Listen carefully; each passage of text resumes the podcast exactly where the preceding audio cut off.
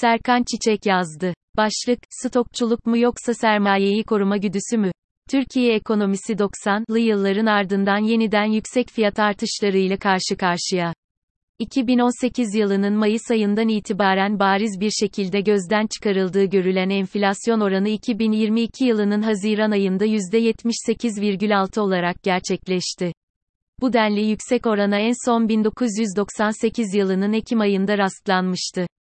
İzlenen düşük faiz politikasının hem enflasyonu hızlandıracağı hem de gelir dağılımı adaletsizliğindeki artış başta olmak üzere birçok iktisadi probleme neden olacağı, uzunca bir süredir birçok ekonomist ve uzman tarafından dile getiriliyor. Ancak hükümet ve kurum yetkilileri bu eleştirilere kulak vermek bir kenara dursun, yüksek enflasyonun nedenini küresel fiyat artışlarına, dış güçlerin Türkiye üzerindeki oyunlarına ve yurt içindeki bazı satıcıların, bir, fırsatçı davranışlarına bağlamayı tercih ediyor.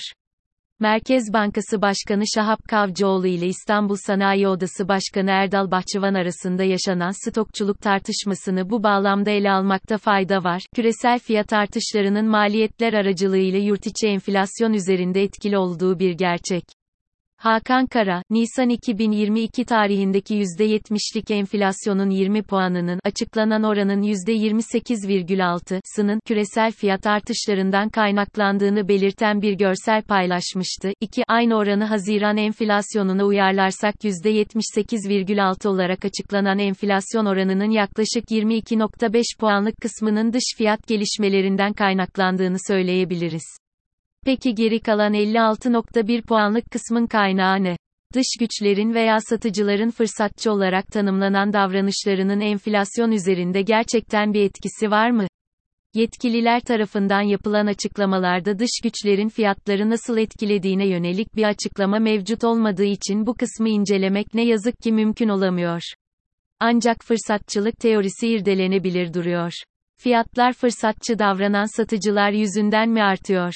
Tüm ekonomilerde satıcıların davranış kalıbı aynıdır. Belli bir fiyata satın aldığı, mal ettiği ürünü üzerine bir miktar kar payı ekleyerek satmak.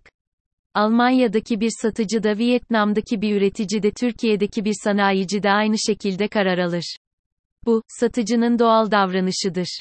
Yetkililer tarafından doğal kabul edilmeyen ise satıcıların ürünlerinin fiyatlarını, maliyetleri dikkate almadan keyfi olarak artırmaları ve bu yolla fırsatçılık yapmalarıdır. Peki bu eleştiriler doğru mu? Üreticiler gerçekten enflasyonu bahane edip fiyatları keyfi olarak artırıp fırsatçılık mı yapıyor? Yoksa fiyat artışlarının ardında doğal bir iktisadi davranış kalıbı mı mevcut? Enflasyonun fiyat belirleme davranışı üzerindeki etkisi nasıldır? Satıcının fiyat belirleme davranışı, enflasyon olmadığı, enflasyon oranının nispeten düşük olduğu ve enflasyonun yüksek olduğu dönemlerde oldukça farklılık gösterir. Hangi dönem içinde bulunursak bulunalım satıcının davranış kalıbı yukarıda belirttiğimiz şekildedir. Ürünü, maliyetin üzerine belli bir miktar kar payı ekleyerek satmak. Senaryo 1, enflasyonun olmadığı bir ekonomi düşünelim. Böyle bir ekonomide satıcı, örneğin bir ay önce 10 liraya temin etmiş olduğu bir ürünü, üzerine 2 lira kar ekleyerek ay içinde 12 liraya satmış olsun. 3. Satıcı daha sonra tedarikçiden yeniden ürün temin etmek istediğinde enflasyon olmadığı için yine 10 lira verecek ve her satışın sonunda 2 lira kar elde edecektir. Senaryo 2, şimdi ekonomide bir miktar enflasyon olduğunu varsayalım.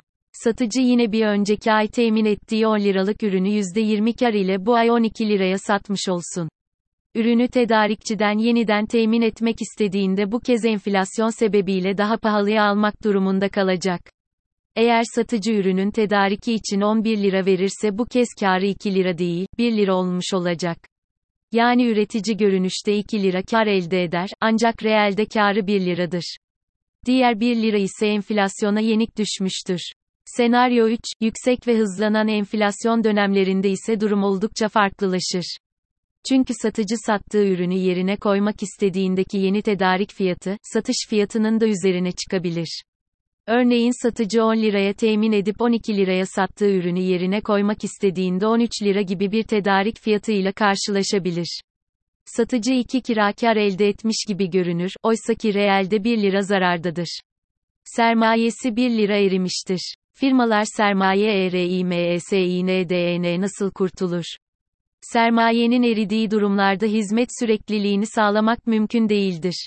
Nokta. Venezuela'da yaşanan hiperenflasyon, birçok satıcının sermayesinin erimesine ve iflasa sürüklenmelerine neden olmuştur. Bu dönemde satıcıların raflarının fotoğraftaki gibi nasıl boşaldığını anlamak artık zor olmasa gerek. Peki sermaye erimesinden kurtulmak mümkün mü? Bunun birkaç yolu var. Birincisi raftaki ürünün fiyatını, alış maliyetindeki değişimi dikkate alarak sürekli olarak güncellemek. İkincisi fiyatı, maliyet ve kar marjının üzerine ürünün beklenen yeni tedarik fiyat farkını dahil ederek belirlemek. Üçüncüsü ise ürünleri satmayıp dükkanı bir süreliğine kapatıp enflasyon sorunu çözüldükten sonra yeniden açmak. Esnaflar arasında üçüncüsünün sohbeti oldukça yaygın. Ancak ticaret süreklilik gerektirdiğinden bu yöntem sadece sohbetlere konuluyor ve yaşanan durumun trajikliğini ifade etmede kullanılıyor. İlk ve ikinci yöntem ise birbirine oldukça benziyor. Aradaki tek fark ilk yöntemde gerçekleşen enflasyonun, ürünün alış fiyatında gerçekleşen değişikliğin, ikinci yöntemde ise beklenen enflasyonun, ürünün alış fiyatında beklenen değişikliğin, fiyatlara dahil edilmesi. Hükümet ilkini fırsatçılık olarak ifade ediyor. Raftaki ürüne yazılan fiyat etiketinin, maliyet artışı sebebiyle olsa dahi değiştirilmemesini istiyor. Bunu sağlamak için de fahiş fiyat denetimi adı altındaki polisiye tedbirlere başvuruyor. Bu tür tedbirlerin fiyat artışlarını sınırlandırmak için kalıcı bir çözüm olmayacağını elbette hükümet yetkilileri de biliyordur. Bu nedenle bunun bir cambaza bak stratejisi olduğunu tahmin etmez zor olmasa gerek. Üretici üzerindeki baskı ve tehditler girişim ruhunu KÖRELTİR fiyat belirleme davranışının arkasında fırsatçılıktan ziyade sermayeyi koruma ve üretim sürekliliğini sağlama güdüsü yatmaktadır. Marketlerin, satıcıların, yağ, şeker ve çay fiyatlarındaki artış sonrasında raflarındaki ürünlerini o gün satmak istememelerinin arkasında da sanayicilerin, üreticilerin, ham madde ve aramalı stoklamalarının arkasında da bu güdü yatmaktadır. İstanbul Sanayi Odası Başkanı Bahçıvan'ın stok yönetimi konusunda sarf ettiği sözler bu bağlamda son derece önemli. Üretici üzerinde oluşturulacak bu tür baskı ve tehditler, ekonomide derin ve geri dönülemez tahribatlara neden olabilir.